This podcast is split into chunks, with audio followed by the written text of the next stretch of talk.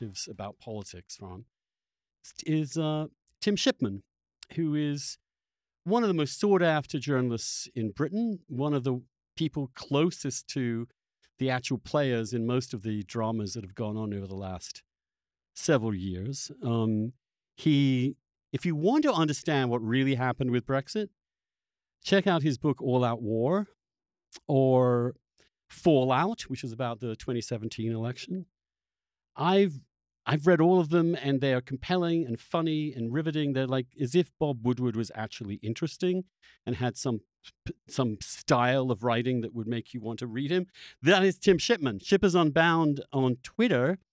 And I know this might be esoteric for some of you, but I, if you're interested in what's happening in Britain, how it might reflect in some ways what's going on in America, as often it does. Um, and if you just want to know who Boris Johnson is actually, or indeed the leader of the opposition, Keir Starmer, who's now the leader of the Labour Party, uh, stay tuned because we're going to be getting into all of that. Um, Tim, thank you very much. You're now the political editor of the Sunday Times, right? That's right. In London. Um, and my old paper, I wrote, I wrote, I wrote 18 years. I wrote a column there for 18 years, which kind of amazes me in retrospect. Uh, well, it's what got me reading the paper to start with, Andrew. So, at the risk of oh. repeating uh, uh, all the uh, the love in here, um, it's a great great pleasure to be talking to you. Well, thank you very much. Um, tell us, and let's start with the character at the center of all this. This shambolic, mop-headed, blustering Tory, plummy accented clown, um, as many people see him tell us first, like, uh, how how long have you known this man, Boris Johnson? Um, I've known him sort of on and off for probably fifteen years. I've I've got to know him pretty well as a journalist over the last five years. Um, during the time that uh, you know since the Brexit referendum, uh, the run up to that, um, and the astonishing fallout that we've had here. And this is a guy who has had an absolute roller coaster of a career. He has looked you know, like the king of the world on several occasions, and he's looked absolutely dead, buried, and finished as a political force. Uh, you know, at several points over the last decade, um, I have never lost ten quid um, betting on Boris Johnson making a comeback, and you know what we've seen um, over the last few years bears that out. You know, this is a guy who was mayor of London. Uh, well, he was quite a successful MP. He looked like he was heading for a front bench cabinet career. Then fell over his own feet um, uh, into the arms of the wrong woman and uh, blew up his career that way. Um, then he became mayor of London, um, uh, but looked like he was going to have to fight um, uh, quite hard to become Tory leader. It was, the path was not clear for him, and then this referendum comes along. Uh, he backs the uh, you know the Leave campaign. It's not clear that he expected to win. He does then win. It looks like he's then in pole position to become prime minister. Uh, the guy who's uh, at that point his campaign manager and trying to help him, the guy he ran the referendum campaign with, Michael Gove, then decides he's not up to the job, pulls the plug, which does for them both, frankly. Um, Johnson was finished by that, and Gove was accused of duplicity, and he was done for as well. So Theresa May takes over and runs, you know, a, an attempt to get uh, Brexit done and get Britain out of the European Union. That is an agonising two-year process which goes nowhere. At the end of which, um, the Tory party virtually implodes because they haven't delivered on the thing that they said they would, uh, and falls into the arms of Boris Johnson, who promptly plays hardball, does all sorts of extraordinary things to uh, to force a deal through, um, to force uh, Parliament into a position uh, where they uh, have to go along with what what what he wants. Um, gets an election, wins a landslide, and just again, as it looks like he's you know king of the world, along comes COVID, which he was frankly fairly lax about dealing with to start with. The first few months looked like an absolute shambles, a catastrophe. Everyone was predicting, you know, that this was, this man was finished. Um, and then a bit unlike Donald Trump, uh, who COVID, you know, sort of did for. Um, Boris Johnson's government managed to get a vaccine program up and running, which is now, you know, the envy of the world. Um, and he um, has landed on his feet once more. Um, and I don't know any other political leader who's had a, a kind of roller coaster.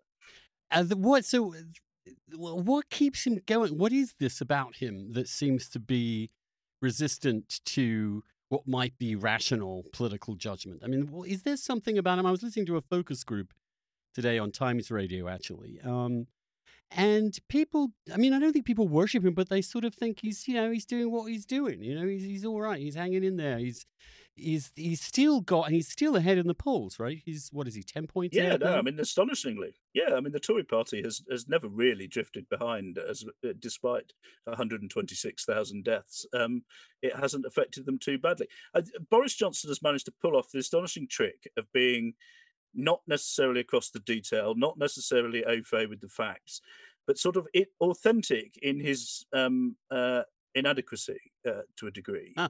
He's also an astonishing, you know, he's one of those people you meet in politics who he's got two things going for him.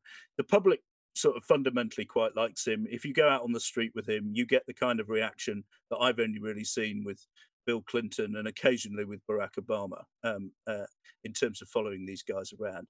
He's got more cut through with, with the punter than Barack Obama had or Tony Blair had, all the people we think of as being brilliant at politics. And he's got a sort of feral sense of his own survival. Um, and people say, you know, one of the criticisms of him is he's not very strategic. He doesn't plan ahead. Um, but what he does do is deal with the problem that's in front of him at the time. And if that creates further problems for him down the road, he'll deal with them when they come along. And he's got a very sort of nuanced sense of what he needs to do at a given moment in order to keep moving forward. Um, and he's got a sort of bizarre optimism, which the the punters quite like. They, you know, they like hearing a politician say, "Actually, it's all going to be fine. It'll work out for the best. Don't worry about it." And sometimes that's in the face of, you know, blinding facts that would would floor most politicians. But Boris Johnson's sort of refusal to be floored by them uh, then impresses the public and, and keeps him going. Um, he's a, you know, he's an astonishing character. Yeah, when you th- and also when you think about the way he presents himself as this really plummy semi aristocrat, uh, uh, muddle headed, bumbling through everything. But he's he does seem to be the sort of and this is what I think people over here might have a hard time understanding. He seems to be a representative of the old elites, the people you might most think people were sick to death of. And yet they've accepted him more than they would other meritocrats, other people who come from poorer backgrounds, even though I know he exaggerates his aristocratic background a lot. But nonetheless, he's putting on an act of being a super posh uh, Tory, and and that seems to have won over the north of England. Can you explain how this this parody of a, a Tory politician has somehow won over the British working classes? Because I think there's two things. Firstly, he's not embarrassed about the fact that he went to Eton, you know, Britain's most exclusive school, uh, which has produced many a prime minister. David Cameron, who also went there, used to squirm over the thing. Um, he was deeply embarrassed about it. Found, yeah. you know, he didn't like being seen as this sort of elitist. Boris Johnson's totally unabashed. But the thing that you need to understand, uh, in terms of the the sort of uh, the, the thinking public that understands some of these nuances also understands that Boris Johnson sees himself as an outsider. He would tell you, I was a scholarship kid at Eton, and that David Cameron paid to go, um, and, which makes him, you know, he he he behaves he thinks of himself as an outsider and to a degree the public sort of sense that even though he's this you know had this uh, gilded existence to uh, to a large degree you know he comes from turkish immigrant stock um, he was born in america. He is kind of a melting pot sort of person um, and he can because he's not embarrassed about who he is there's a sort of authenticity about him that people from very very different backgrounds kind of like. And because he's got this reputation of being sort of a bit of a jack the lad he's had a few affairs he's got a love child you know a lot of other people sort of look at him and think you know, good on you, Boris. People will shout to him in the street. They'll literally yell that at him when you're walking along with him. Oh, that's, you know, um, he, he, goes. Yeah, go on. You go to a factory. You go to a factory with him, and the guys on the shop floor. I once went on a visit with him and David Cameron. And David Cameron, you know, a few people politely shook David Cameron's hand. Some people wanted selfies because he was the prime minister at the time. But Boris Johnson was literally mobbed. You know, they followed him around. You know, going, "All right, Boris. You know, how are you doing, Boris?" and all this kind of thing. And um, he kind of has that cut through with blue collar Britain. Um, he does. Donald I mean, Trump obviously has at your end. I remember. I remember at Oxford, where we were contemporaries, uh, uh, we overlapped, not entirely contemporaries, and he was coming up in the Oxford Union when I was the president of it, and uh, and I had a bit of a chip on my shoulder about all these Etonians, all these these upper class twits, as I sort of thought, uh, but not Boris. And I, and the reason was he wasn't. You're right. He didn't pretend to be anything other than that, and he made it a kind of almost play, an almost game of being this crazy toff, in which he got the joke too. And so you're always in on the joke with him. Whereas so many of the other Etonians that I knew and didn't really like that much were constantly downplaying this. They looked, they wanted to appear to be like working class. They went by, they called themselves Dave rather than David. And there was something so fake about that that you kind of warmed to Boris after a while. Um, and I could never, and the other thing that happens is that a certain kind of intelligent liberal lefty hates him so much that they can't really articulate why they hate him, and their hatred seems befuddling to a lot of regular people who just see him as an, a nice character. They certainly don't think him as someone they should really despise. And yet he really is kind of despised uh, in the Guardian reading BBC running classes, right? Or am I am I wrong about that? No, I think that's right. And actually, that was something he found quite difficult to come to terms with because he only won election uh, as London mayor, which is broadly, you know, a Labour, it's a left of centre city. Um, it's full of young people and full of public service uh, workers, um, full of uh, university educated people who uh, look down their nose at some of his politics. Um, but he managed to win partly by going out into the suburbs and winning over those blue collar workers uh, in the sort of outer donut of London, um, uh, the outer burbs. But he also, you know, he got quite a lot of liberal people voting for him too. Um, on the basis that you know Boris Johnson is essentially a pretty liberal kind of guy, and this is one of the things where he's very different from Donald Trump. Uh, both of them have used immigration as an electoral tool at various moments, but Boris Johnson is basically a pretty much open borders, pro-immigration kind of guy, um, and essentially he can get away with talking to two audiences quite a lot of the time. He can he can win over those people who uh, see his policy, which is you know um, uh, to uh, to clamp down on immigration now. That was what the, the Vote Leave campaign uh, talked about during uh, the referendum. Um, but he himself is is pretty liberal, talks enthusiastically about you know eh, talented people from around the world coming to Britain, and so he's always been able to slightly Janus faced look in both directions and and hoover up votes from from both corners. Yeah, and then we have this really rather striking decision to allow anybody in Hong Kong who feels that they're being subjected to political persecution, as they are, uh, giving them a possibility of a visa to the UK. I, it's hard to imagine Trump, for example, saying, okay, everyone in Hong Kong who wants to come and stay in the United States, now that they're in a, a communist dictatorship, come on in. But Boris Boris said yes, everybody come in. This this befuddles Americans. This strange combination of a kind of liberal international. I mean, this is the man who grew up in Brussels, right? I mean, his father was employed by the European Commission, one of the first British employees of the European Commission.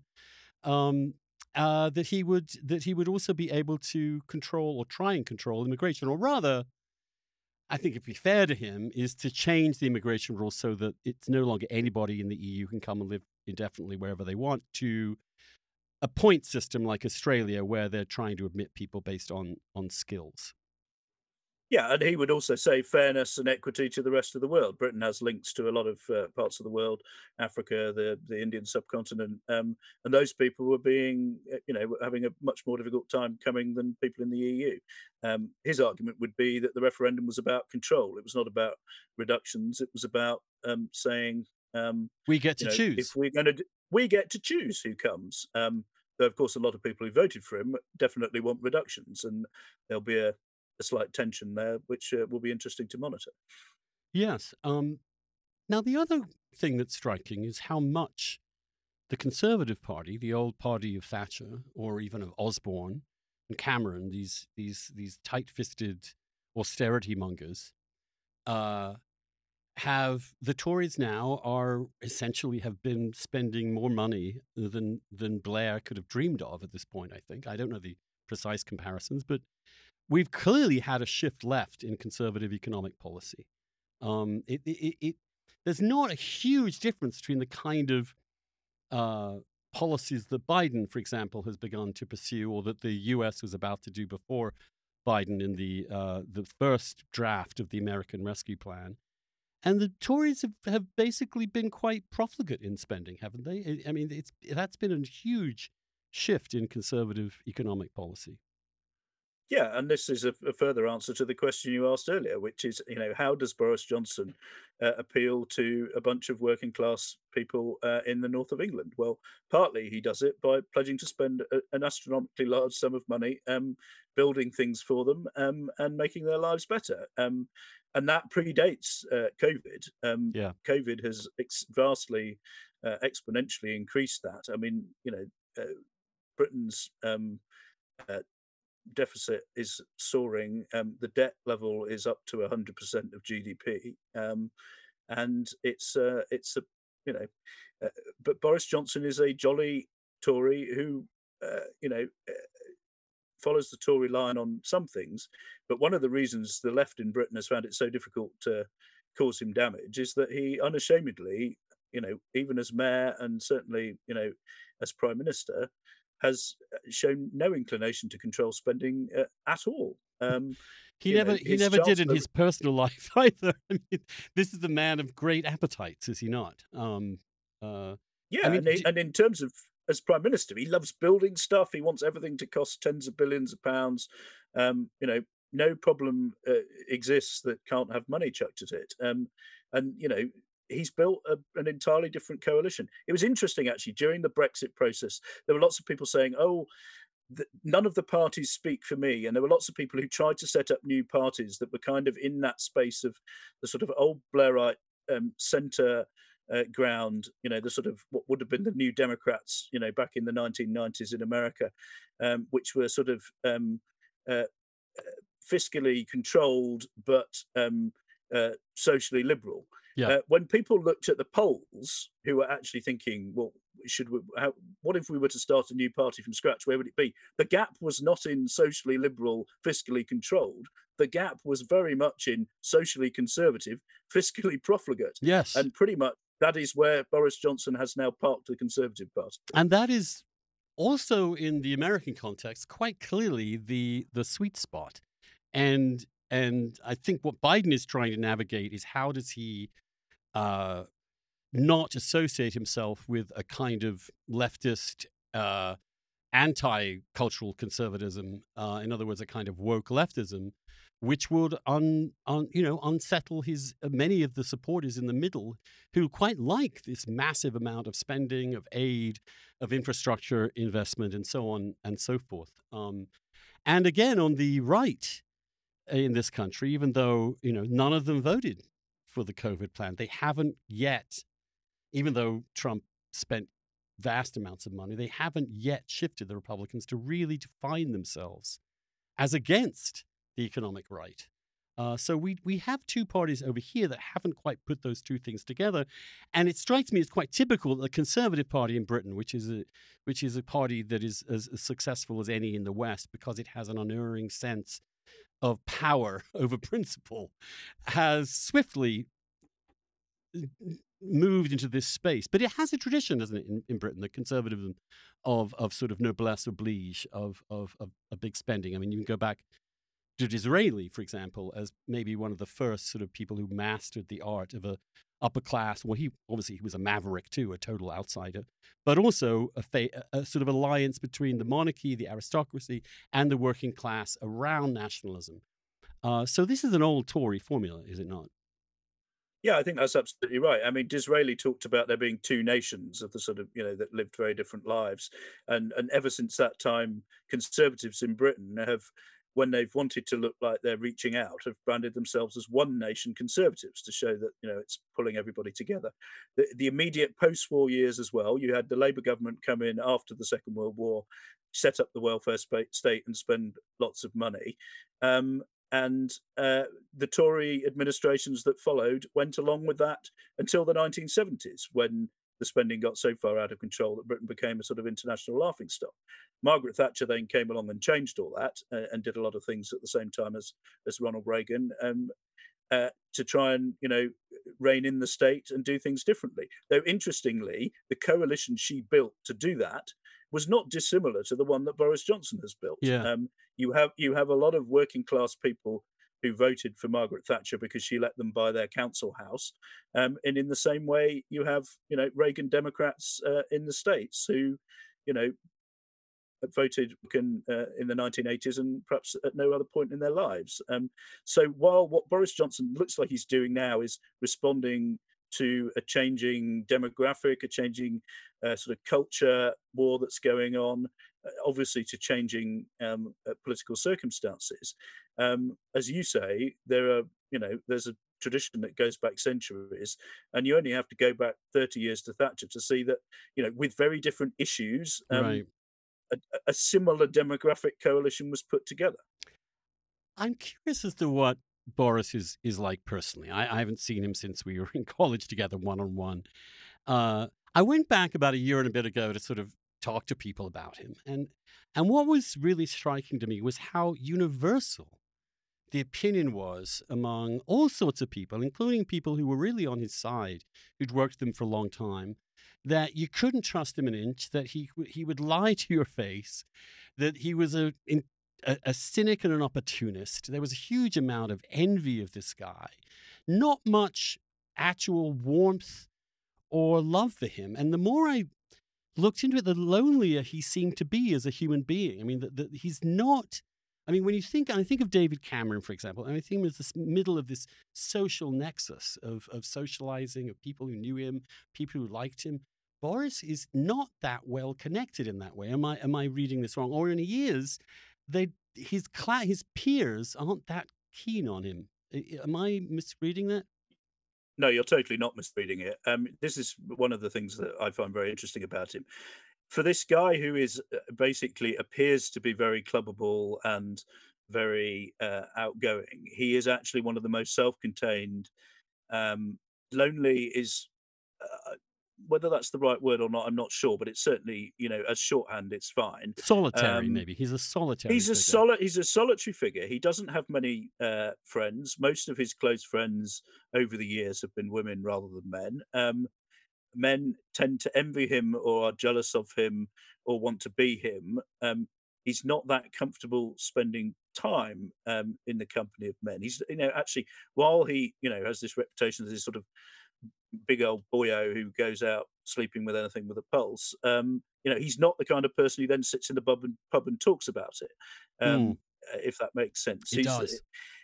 He has, um, you know, he he's he's very self-contained, um, and actually, you know, there are moments. The, the, the, I've had a few sort of moments where I've cut through with him as a journalist. Um, I've had some private time with him you know, dinners and, and, that sort of thing. So I've seen him in slightly different contexts. He's generally someone who's better with a big crowd mm-hmm. um, or in a very small group, like mm-hmm. dinner for four rather than dinner for 10 or 12 in a situation, you know, i have never been to a dinner party with him, but I'm told at dinner parties he withdraws completely. He he doesn't want to give of himself in those circumstances. He doesn't give much away. Uh, often he's been surrounded when he was uh, uh, with his previous wife in North London. Um, you know, they were often having dinner parties with a bunch of people who disagree with him politically, and so he would uh, he would clam up um, in sort of circumstances where you know, I've had dinner. My wife and I have had dinner with him and his uh, his fiance um, uh, back before he became prime minister, and you know, in those circumstances, he's much more willing to be entertaining and to put on a bit of a show and to tell you what he thinks. Um, I spent a lot of time with him during the referendum campaign. Um, I did a big interview for the Sunday Times Magazine, which people can still find online, and it's one of the things I'm prouder of because it sort of I did get him to admit that he was, you know, a bit of a, a loner, um, didn't have many friends, uh, you know. Uh, didn't feel terribly comfortable about that sometimes. Um, the other extraordinary experience I had with him was immediately after the referendum when Michael Gove had knifed him um, about a week after that, I was uh, walking through Parliament and he was there, and I just started talking to him and walking with him. And we walked up, we walked through a building, up some stairs, down some more stairs, through another building. And I was expecting him to tell me to get lost. And eventually, I sat in his room trying to piece together with him what had happened. Um, and the sort of sense of hurt and bewilderment that he'd been betrayed in this way. It's one of the most sort of rawest experiences I've ever had with a politician. Mm. And he, you know, this guy who appears to be, you know, events, everything seems to bounce off him. Um, but in that circumstance, he, you know, he was a broken man, and um, you know, trying to understand why and how it had all happened. I remember Um, that that press conference he gave that day. He seemed utterly defeated. Um, people were shocked. That he just said, "I'm done. I'm I'm not running." Uh, and there was something about him then that seemed extremely wounded. I think someone else said to me this to me about him that he does, however boisterous and full of bravado he is, he actually does show a certain kind of vulnerability at the same time that lots of people kind of lean into. Um, and that's another thing that people who've just known him told me about him. I can see it from a distance, but not entirely. Is that does that does that jibe with your own impressions of him? Yeah, and I think that's uh, insofar as you know um, he has had support from women over the years. I think they sense that him in him perhaps even more than men do. Yeah. Um, And that there's no gender gap, is there, in the voting there? I mean, as many women voted for him as men. There was not in the U.S. now. There's this really quite remarkable gender gap, whereas that didn't really exist in England, uh, in Britain. Sorry, over the last uh, few elections. I mean, I looked at it. No, not in a meaningful way. I think I think it is. I think perhaps um, uh, Johnson did slightly less well than Theresa May with women, but it was it was certainly not a noticeable thing. Um, uh, you know, in times past, it's So- been quite a big gap. Let me shift a little bit, and we've seen how the Tory Party, with its kind of reptilian-like ability to smell where power lies and to move in that position, and yet we've also had a really interesting period on the, the British left, uh, which is also has things I think to inform us about in in in the U.S. And the Corbyn experience um, was really a dalliance with with more in both areas, domestic but especially foreign policy. Uh, uh, the, probably the most left wing uh, agenda that any political party has put forward in Britain um, since the war, uh, including the 1945 government, I would I would say, but. Uh, and they did really well in the 2017 election, much better than anybody expected, which is why Corbyn was able to remain in control. But of course, after the collapse last time, he had to go. And they settled on uh, someone I also, just by complete weird chance, know, knew, once knew very well, um, Keir Starmer, who's now the leader of the Labour Party. And, uh, you know, the Democrats had Biden as a kind of throwback, uh, in some ways, a, a- way to avoid the problem of picking a post uh, Trump Democrat. Um, whereas the Labour Party sort of went about it, and, and Keir Starmer, uh, who I went to school with, um, uh, emerged. When I said school, I meant actual high school, grammar school. I went to grammar school like you did, um, and appeared to be sort of moving back to the center, more reasonable, more competent, more established. Um, and people were excited for a while, and then then we've seen this uh, this decline in his fortunes as well. Tell us what you make of this person, the, the, the leader of the opposition. How, how, is, he, a- is he a good foil for Boris, or is it actually not a good combination? Well, I mean, initially, the comparisons worked quite favourably for the Labour Party. Keir Starmer uh, was a former uh, director of public prosecutions um, in Britain. That was the the chap deciding, you know, who went to court and all that sort of thing. A, real detail guy, um, uh, meticulous in preparing a brief, and frankly, he approached, you know, parliamentary debates, prime minister's questions, a little bit as a lawyer would pr- uh, approach the cross-examination of a witness and then the summing up at, uh, uh, before the the judge. Um, and that was quite effective to start with, particularly because that was at a time he's coming up on one year as leader of the opposition. So a year ago, Boris Johnson was, you know, in, the first uh, uh, lockdown had been imposed, the first one, and it was not going terribly well. The you know uh, death rate was soaring, and and a few pointed questions that could cut through. Uh, you know what was undeniably a lot of problems um, were uh, you know that, that that went quite well for the Labour Party. What is less obvious is how good at the politics he is, um, and how uh, you know he's, he appears to be not that ruthless at you know stamping on a guy's throat when he's got them down. Um, Uh, he's made a few tactical kind of maneuvers. There've been lots of terribly clever things in Westminster where you know they've abstained on certain things, and it starts to look like a man who can't sit on the fence. Eh, well, he spends his whole time sitting on the fence. Yeah. Uh, and Tory pollsters have, you know, focus grouped Starmer, and they find that uh, Boris Johnson has a line. He calls him Captain Hindsight whenever uh, Starmer comes up with, uh, you know, some kind of criticism around COVID. That's a South Park Um, reference, you know.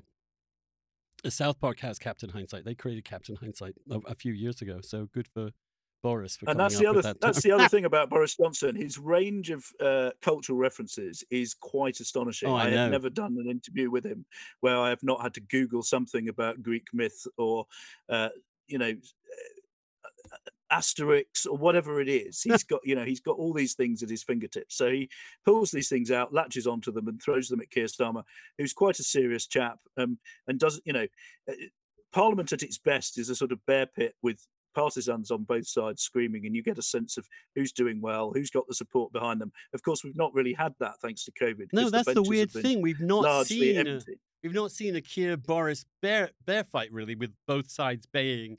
So we we've never quite tested it. But one would think, I would think, that would help Keir really because he's used to quiet. He's used to prosecuting cases in, in these sort of He is. the a good way of a good way of attacking a prime minister at prime minister's questions is, is ridicule and jokes. Um, right. And when you do a joke at the moment, it literally just falls flat on its uh, what's it, you know, into a, into a, into dead air. um, I think the best thing that I've heard said about Starmer, um, uh, a guy who's been around Labour politics for a long time, who has um, uh, worked with several leaders of the opposition, he said to me, "Look, the successful people we've had uh, on on the centre left um, in the Western world in in recent times have been actor lawyers. Bill Clinton, Tony Blair, Barack Obama. They're all."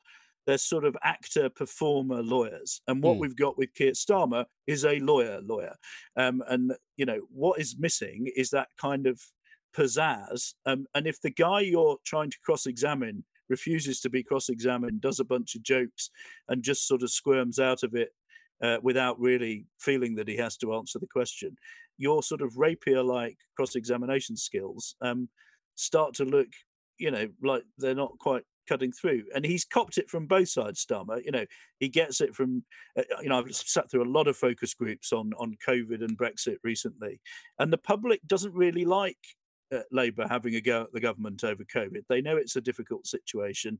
Uh, you, the average uh, man in the street sort of thinks, you know, Labour should be trying to be constructive and not really having a go. Behind him, the left of the Labour Party, which is hugely suspicious of Starmer um, because they think he sucked up to Jeremy Corbyn and then distanced himself as got elected almost as a sort of uh, the safe pair of hands who could reach out to the Corbynistas and to the, the centre right of the Labour Party. Um, as soon as he got in, immediately tacked into being the sort of centrist politician like Tony Blair. So they feel pretty betrayed by him, and they are furious that he is not doing more to attack the government, uh, more to defeat the government, to arrange, uh, you know, votes and uh, amendments and all the rest of it that will cause the government difficulty. So Starmer is sort of caught between, you know, public opinion being one thing and his party thinking the other, which is exactly what happened to Jeremy Corbyn on Brexit, where, um, you know, uh, all, almost all Labour MPs were Remainers, um, uh, but two thirds of their constituencies voted to leave, um, and a lot of their while most of their voters voted to remain, uh, quite a decent chunk of them in the marginal seats voted to leave. So Right. Labour has had a difficult time over the last few years, looking in both directions. And uh, you know, you see parallels, the obvious parallels with Biden. You know, having to fend off AOC on one flank um, and do his best to keep the Republicans at bay on the other side. The weird thing I have to tell you, um, from knowing Keir pretty well in high school, we were we got on the same bus every morning, and we used to have unbelievably loud knockdown arguments about politics. Those were the seventies, and I was a Thatcherite, and he was I don't know what he was, but he's he, I don't recognize him. I mean, I just don't recognize the guy that I used to hang out with back in my Because he was more of a firebrand. He was totally a firebrand. He would throw his weight around. He would he would yell. He had passion. He had fury.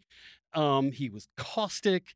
Um, and we, I mean, it, it was every day on the up top of the 428 and 410 buses. We were, we was almost a performance every day. Um, uh, and he he just, I mean, I've I've I've been in touch with him before he became opposition leader as well. And we, because when I go over, there's a bunch of us from old school that get together, and he's, I, I won't say a word against him. He's a he's a lovely guy and a, a really wonderful friend, and uh, he knows who he's no isn't isn't full of himself, smart, decent, principled, all the rest of it, but changed. I mean, so uptight now, so buttoned down. I uh, he was he was one of the lads back then, uh, uh and I think if only he would let that inner sort of rebel come out a little bit more, um, I think he may be a bit more appealing. But then I, you know, I don't know him. I, I haven't known him for decades um, properly, but he certainly is not recognizable from the figure that I knew growing up. Um, and you know, I did. He was Starmer Sullivan, so I was right behind him in school every every day for six years. Um, but anyway, that's that's that's that's that's fascinating um, to me. And of course, what's happened too and one sort of thinks if America didn't have these fixed elections in November, I'm just wondering if, if Trump had managed to hack it out into the spring, where both he and Boris actually did a relatively good job on vaccine preparation. If they fucked up everything else, they definitely got that Operation Warp Speed or whatever he called it. Nonetheless, it, it did make a difference. And there must be something agonizing for all your Remainer types who criticized Boris last year when he opted out of the EU vaccine strategy and plonked a friend of his in charge of the British vaccine strategy, was crucified publicly for doing this. And yet it worked out.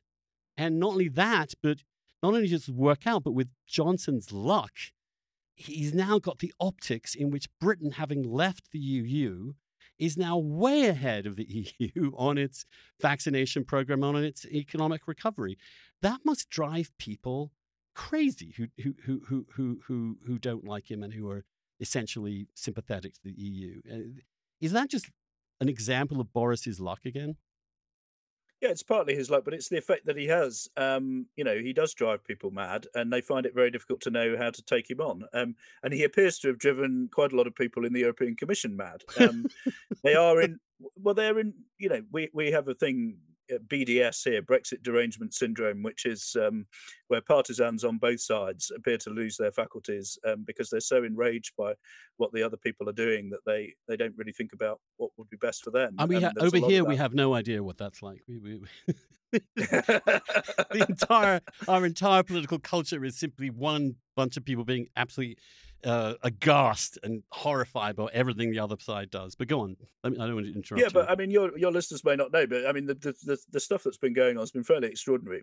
So Britain is way ahead, both in producing vaccines and then putting jabs in arms, and as a consequence, the EU has been threatening, you know, uh, uh, to ban the export of, of the vaccines that are being produced in the EU, which Britain had the good sense to sign up for first. Um, they have, uh, you know, they're now threatening to cut off ingredients this week so that we can't make vaccines here, which are then due get to go back to them. Um, and they've generally been going around sort of behaving in a slightly uh, authoritarian, uh, weird way that you know uh, violates their own law. Yeah, so um, you would think the EU is this... sort of driven them mad, right? Because the EU is supposed to be this rational, uh, always unifying, never passionate, and they're behaving like like like rabid nationalists in a kind of way at this point. Yeah, they're behaving like a lot of the Remainers did here um, over over over the whole Leave vote, um, and the, the, EU stood back, you know, during those sort of three years of turmoil as the sort of wry observer of this chaos. You know, they treated Britain, you know, a little bit like a, a you know a sort of banana republic that couldn't really be trusted to tie its own shoelaces, uh, let alone come up with a, a sensible plan for Brexit. Um, but the second it happens, um, and they've got themselves in a mess over this, and they've talked down our vaccine. The, the Oxford AstraZeneca vaccine said it's unsafe. I mean, there's astonishing figures this week. In France, 30% of people think it's safe, even though their own um, uh, administrators have approved it and said it's perfectly fine. Their own president has has said stuff that has damaged his own ability to vaccinate his own population as a consequence.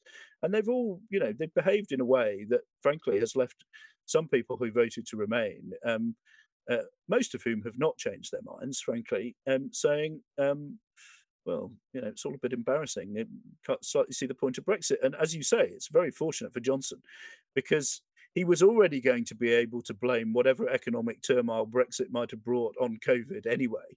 And right. now he can turn around and say, look, if we'd stayed in, this is this is how they would have behaved. We would still be waiting for our vaccines. It's it's astonishingly fortuitous uh, set of events. But part of it is it's it's not wholly divorced from Johnson. No, it, it is partly the effect it has on people, and and and they have, you know, they've sort of gone a bit nuts. Really, but did he personally charm them. I mean, uh, the Macron. He, I mean, seems to have disarmed Macron at one point. I remember last year. He he had a he, he kind of disarmed Varadkar or Leo Varadkar, the Irish uh, Taoiseach too. Does he does he does his personal charm work on these people? Do you know much about his personal relationships with these people? I think it works on some of them and not on others. Um, Merkel must be a hard nut you know, to crack, I would think. Merkel's Merkel's slightly different. I'll come to her. I mean, yes, it's you know him and Macron have one of these sort of you know busy uh, WhatsApp relationships, which drives officials mad and people trying to use the Freedom of Information Act to find out what's going on. Even nada. They um, WhatsApp each other. No prospect ever. yeah, they WhatsApp each other, and you know, um, we've had this fuss here today in Britain actually, um, where Downing Street did not tell um, uh, members of the press that Boris Johnson had had calls with certain EU leaders around uh, this whole vaccine war issue. Um, huh. They then claimed that some of these calls were private calls because they did not have officials listening into them. So basically, the, uh, Boris has been picking up the phone and having friendly chats with these people. You know, he claims on his private time, which is a pretty astonishing way for uh, a prime minister to behave. Because normally you have, uh, you know, half a dozen people listening in to all of these things in case something important is said. Um, but that's how he, he does his business. And you're right. You know, he got a deal in part because, it, you know, Theresa May spent two years meticulously going through the detail of Brexit, work, you know, methodically plodding forwards um, without great imagination, but with great diligence to try and find a way through. And Boris Johnson came in, looked a guy in the eye, and said, "Shall we do a deal?" Um, and and Nir Varadkar had political problems of his own, and they did a deal, and the rest of Europe basically went along with it. Um, so you know he has that power to sort of get in a room with someone. I think you know Angela Merkel uh, has a habit of being immune to the charms of uh, uh, foreign male politicians that goes back some way. Uh, but you know you even hear there that she uh, is sort of I don't think charmed is the right word, but she's certainly intrigued by him. Right. The relationship she had with David Cameron was always compared to uh, one of a sort of slightly disapproving aunt with a, a, a, a, young nephew who disappointed her a little bit, but she thought was, you know, quite sweet and you know, promising. She didn't mind the way he looked and all the rest. But yeah, promising chap who's turned out, you know, it would have been better if he'd taken a different course. But Boris goes in, you know, as you said, he grew up in Brussels. This is a guy who speaks, you know, pretty much native French. Um, he speaks good, you know, other, you know, five or six languages. He can go in, he can talk a bit of German to her. He can make a few jokes with, you know, a, a, a historic German resonance, um, do a bit of self-deprecation, and actually. Angela Merkel doesn't mind that too much, you know. Um, she's she's not someone who's going to sort of fall for him in the way um, that some people do, but I think you know uh, because he's got this reputation of being this uh, sort of terrible Trumpite um, buffoon who lies about everything. When someone who is basically a sophisticated European liberal turns up speaking your language fluently and uh, making quite clever jokes, um, uh, they look at him and think this is not quite what we're expecting. I mean, people they they th- really really thought he was Trump, and while there are obvious comparisons to be made, you know, he he isn't. Um, and it, actually that you know redounds to his advantage. Right. I always remember when Trump quoted the Iliad in the original ancient Greek. Um, no, there, there is. But the trouble is that the U.S. press is so, so, so, so, so bad that uh, they once they locked on to he's Trump, they couldn't write a single story about him, which wasn't basically attempting to make him Trump. Um, and and I, I, if you followed the New York Times' coverage of Britain over the last year or so, I mean, it's, it's really almost a parody of itself. Well, that's terms... the point I was going to make. To be honest, it's become an absolute joke here. I'm afraid. I mean, I'm a, you know it, it, traditionally a big fan of the New York Times. It's a proper serious paper, and a lot of its U.S. political coverage is excellent. But um, I'm afraid its coverage of Britain has over the last couple of years has been um, uh, just parodic. It's Yeah. uh, it's it's a great shame, really. It Um, is because it's a much more interesting quite a good guy- story. It's a in more London. interesting story than they're than they're allowing. It, it's a fascinating and full of drama story in many ways. That Well, and also the comparisons and the differences are, would be interesting to an American Mhm, audience. yeah. you know, um, yeah, and and and they're not, but they're they're really not that interested in in, in that whole uh, dynamic uh, at all. Um, what do you think? You know, he. I don't know much about his relationship with Trump, Boris, but I wonder what your thoughts are about his his obviously imminent attempt to woo Joe Biden. Um, one of the things I I learned when I was over there, this is partly by actually talking to Dominic Cummings, and maybe we should mention him for a minute. I mean, there was a point at which everybody was saying that that it was really Boris's guru, Dominic Cummings, this rather brilliant, funny, sharp, very incisive mind. I would say one of the smartest people I've come across in my in my time. Uh, that he was really just the puppet of of Dom, as they called him. But Dom has gone, uh, and yet it still seems the same Boris. Did we? But one of the things I did know to get to my the point was that Cummings was a huge Obama fan. Uh, uh, Boris was also a huge Obama fan. Um, and Boris and he were extremely leery of Trump to begin with, and really didn't ever quite drop that view of him as a bit of a nutcase.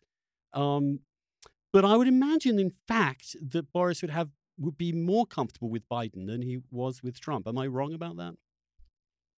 No, I don't think you are. I mean, Johnson and Trump went through several cycles. Um, prior to Trump's election, Boris Johnson said some astonishingly rude things about Donald Trump.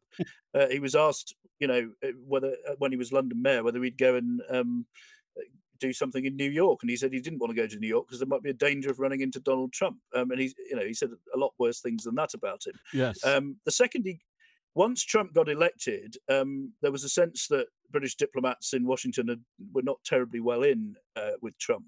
So Boris, as foreign secretary, was sort of dispatched to get to know the, the Trumpies, and he got, you know, on a reasonable terms with Jared Kushner, but also, you know, uh, with Steve Bannon and uh, Stephen Miller and some of the, you know, the more alt right people around Trump. Um, and then uh, the recent memoir by Kim Darroch, the the former uh, British Ambassador. ambassador in, Mhm. in Washington, he says that Boris was absolutely fascinated by Trump. Couldn't you know? Was just absolutely captivated by the way Trump had been able to behave in the way that he had and get away with it. And and I think Boris sort of saw another reasonably charismatic person who could cut through and was intrigued by how he did it um, and certainly some of their techniques of uh, some of the populist techniques are not wholly dissimilar um, but as i said earlier i don't think their personal politics are, are, are similar at all um, and boris was always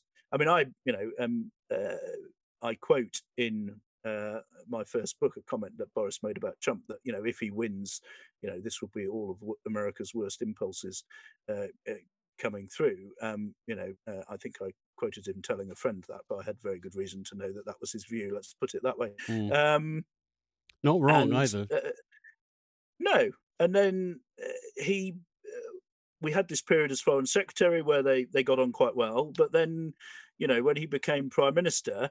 The fact that so many people were comparing him to Trump, I think, irritated Boris. Um, and uh, you know, I know of someone in Downing Street with whom he had a conversation uh, where people were saying, "Oh, you know, who do we want to win?" You know, the recently past U.S. election, and and Boris kind of conceded that you know the inner demon in his head thought it, you know, there might be some kind of uh, merit to Trump winning it, but he didn't want Trump to win. He wanted Biden to win. Uh, you know, there are lots of reasons for that. You know, Britain is a multilateral kind of operator, and so is Biden, and Britain wanted a calmer ally. Um, and Boris, frankly, didn't need all those comparisons. The sooner Donald Trump was off the world stage and he could be judged for himself rather than as a sort of, uh, you know, Britain Trump, uh, uh, as uh, the former president put it, uh, the better for Boris. Um, and I don't know of a single person in Downing Street um, who wanted Donald Trump uh, to win the election.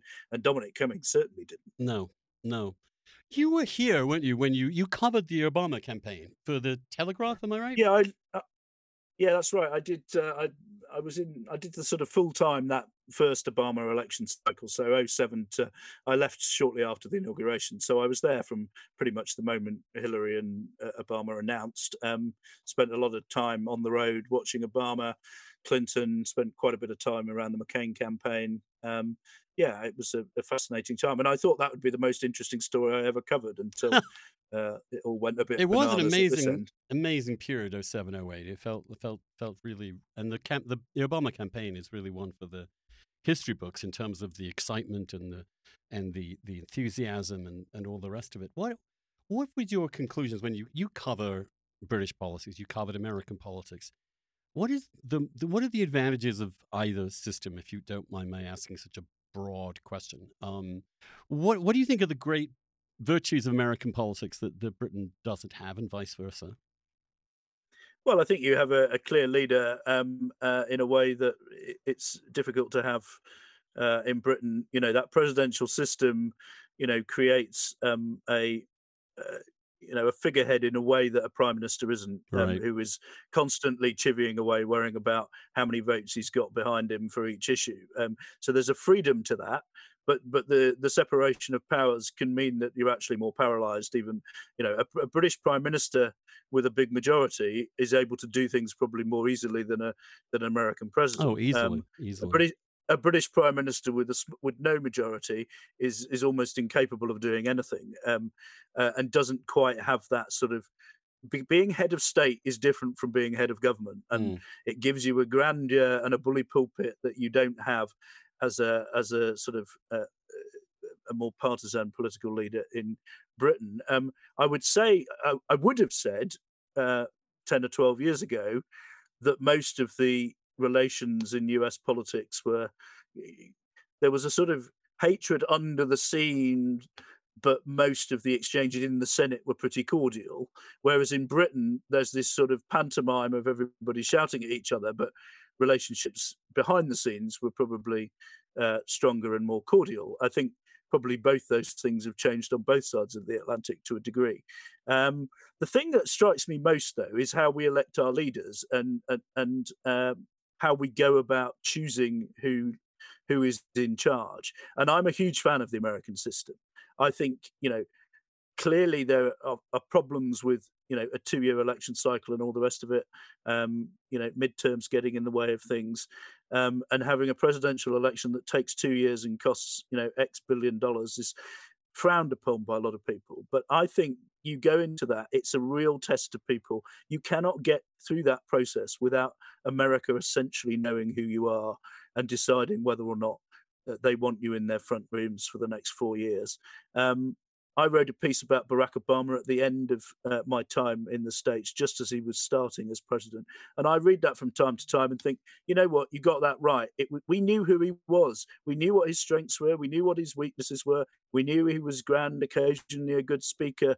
We, you know, we knew that he was slightly ponderous in the way he went about his decision making, and all that was borne out by uh, his presidency. In Britain, you can literally become leader, you know, uh, in five minutes with the, the rest of the public having no idea who you are. Well, you Theresa know, May would be a good example, wouldn't she? Because well, she... Theresa May's the classic example. You know, she just turned up. Um, she was Home Secretary. She'd kept her head down for years. Boris Johnson and Michael Gove effectively destroyed each other, um, and um, it. Uh, she was left holding it. Yeah, and nobody really knew a... who she was, what she believed in, and and you know even the contest to become Tory party leader, that the person who was down to the runoff against her, Andrea Leadsom, just dropped out. So we never got to hear her policy platforms. We never got to hear what she really thought of Brexit. And part of the reason the first two years of the Brexit saga were such a shambles was because she was working it out as she went along as well. Um, and you know, Boris Johnson has been around longer, but but even then, the only people who elected Boris Johnson to start with um, were initially a bunch of Tory MPs and then a bunch of uh, Tory party members. Um, in America, you know, a lot of people looked at Trump and didn't necessarily like what they saw, but enough people were willing to go along with it and, and felt that you know he would shake things up. Um, I don't think too many people voted for Donald Trump on either occasion, not knowing who he was. Um, that may be even less palatable for some people, but um, uh, you know, I think I think there's a lot. It, it's it's a noble and clear system, and I, I think it's a rather good one actually. Let me ask you just to sum up, really, or to finish up, um, a lot of discussion over here. I've noticed the the difference between the discussion over here after the Meghan and Harry interview um, and the difference between the British response. Obviously, at at some point, it's it is inevitable that the reigning monarch is going to die. Um, and I mean, I, I'm just trying to think what what is that what is that going to feel like in Britain? That's going to be a huge event, is it not? I mean, and and is the monarchy in a solid position to continue um, as it has done in the past, uh, or is is the monarchy a bit like Boris Johnson? It, it it goes through periodic crises, but always seems to have some buoyancy to it in terms of of public support. But what is how how do you think the country will respond to the death of Her Majesty? I think it will be a pretty big moment. Um, you know, going back to what I was saying about presidents and prime ministers, you know, if prime ministers are smaller than presidents, monarchs are bigger than presidents. Um, you know, she's head of state, but she also embodies a thousand years of history um, and uh, a lot of uh, values that uh, a lot of Brits still hold to, um, though the monarchy is often seen, you know, and particularly in the context of this Meghan and Harry stuff, seen as distant and uh, rather antediluvian by people under the age of 40. Um, so I suspect there will be a bit of an, an age difference, a division there. Um, I think you're right that um, uh, for the most part, the monarchy has uh, absorbed a lot of problems over the years. We've had multiple civil wars, we've had multiple kings uh, uh assassinated or deposed, um, and uh, you know we had an abdication you know, uh, 90 odd years ago. Um, we came back from that. Um, but there's certainly uh, some monarchs are held in high esteem and others aren't. Um, the question is whether, you know, politically, constitutionally, whether anybody's likely to come up with an alternative. And, right. and, a lot of people in Britain still look at it and think, well, what is the alternative? The alternative is, you know, President Tony Blair or something like that. And a lot of people turn up their noses at that. Uh, I suspect if it happened, we'd all get on with it. And within five years, no one would much notice the difference. But, it's not going to happen, um, Tim. It's not going to happen. It's, it's really, it's not going to happen anytime soon. No, I think you know, um, my sense is that these things will survive. Um, uh, but you know, it's uh, the challenge for Prince William is to make sure that by the time he gets the job, um, you know, next but one, um, that he's in a position to stabilize things and and and make it, um, you know, popular and glamorous again, um, uh, which will, I suspect, for some people, involve repairing some relations with his brother. People loved Harry. They used to love Harry in Britain. He was kind of their favorite royal, and now he's one of the least favorite. Well, he was royals. a bit like Boris. He was the cheapy. He was the cheeky chappy. Um, yes. I think that's just a. I think with Harry, there's a great deal of sadness. I mean, clearly there was a slight British element that, you know, um, uh, Meghan has come along a little bit like Wallis Simpson and stolen away our favourite prince. Um, uh, and not shown a great deal of uh, respect to the institution while she's done it. Now, clearly, there are rights and wrongs on both sides, and uh, I suspect some of her, but uh, the way she was treated was pretty appalling. But um, there's a kind of, you know, Britain is not terribly comfortable with uh, members of the royal family going on television and pouring out their hearts in the way uh, that was done. Um, and there's a bit of disappointment that Harry decided to to join in as well. I think. Um, Especially jumping ship to America. Jumping ship yeah, to America I mean, seems like a bit, bit, bit of a uh, cheap and easy. And not just America, California as well. Right, Andrew, right, you know, right. No, I mean, no, no, you know, and Britain is not a country that you know where people talk openly about being in therapy and speaking those kind of uh, tropes. And, and and that whole interview was was one long therapy session, wasn't it? Um, it was it was the whole vibe of it was something that Americans are, are fundamentally more comfortable with than than a lot of sort of slightly uptight Brits. Um, uh, though, ironically, you know, insofar as mental health is discussed in Britain, it's largely discussed because Harry and William uh, put it on the agenda and made a huge play uh, of doing so over a period of years. So, it also makes me um, wonder if Meghan Markle ever watched The Crown. I mean, it's like it's we've we've had like several years of a, of a of an incredibly popular show that depicts the monarchy as cold, awful, in which women are treated awfully and have to just slog through for the sake of the country. And and and Meghan Markle really didn't understand that about what she was getting into. No, and she didn't understand the the whole concept of hierarchy. She turned up as a princess and expected to be treated like the queen, um, and then was shocked to discover, you know, uh, what a surprise! A massively hierarchical institution literally has an order of precedence. You know, where you're supposed to walk behind each other, and you know, there's literally the running order depending on who dies, who gets to take over next. Um, and she was surprised to discover that she she didn't rank on the same level as the Queen or the, the people who are next likely to be Queen. Um, so there's a lot of sort of uh, you know, it's, it's understandable why people have reacted to this uh, very differently. But I think there's been a little bit of sort of uh, slightly um, uh, nationalistic pride um, saying, who is this American woman to come and tell us how to do things um, about the reaction to the interview? Right. Tim, I want to thank you so much. I know you're you're you're you're re, you're writing or you're finishing writing the next book, and that's that's about. Oh, I wish I was finishing it. Oh, okay, you're just writing it.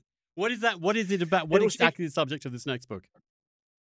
So it's basically it picks up where the second one finished. So it's it's it's the brexit story from the end of 2017 to the end of last year when the whole thing was finally done. So it's the three most turbulent years in british politics uh, that any of us can remember. Um, how the heck i'm going to keep it under a thousand pages is anybody's guess but uh, uh, i will do my utmost to make it interesting. Um, and there's uh, there's a lot of fun a lot of fun amidst the constitutional chaos. Yes a huge amount of human drama, funny anecdotes, amazing insider information that you get from Tim's book. I recommend them if you are at all interested in the great drama, tragic drama and comedy of British politics the last several years. Tim, thank you so much. I'm so glad to have had you. So grateful for your time and um, and best of luck with the with the new book.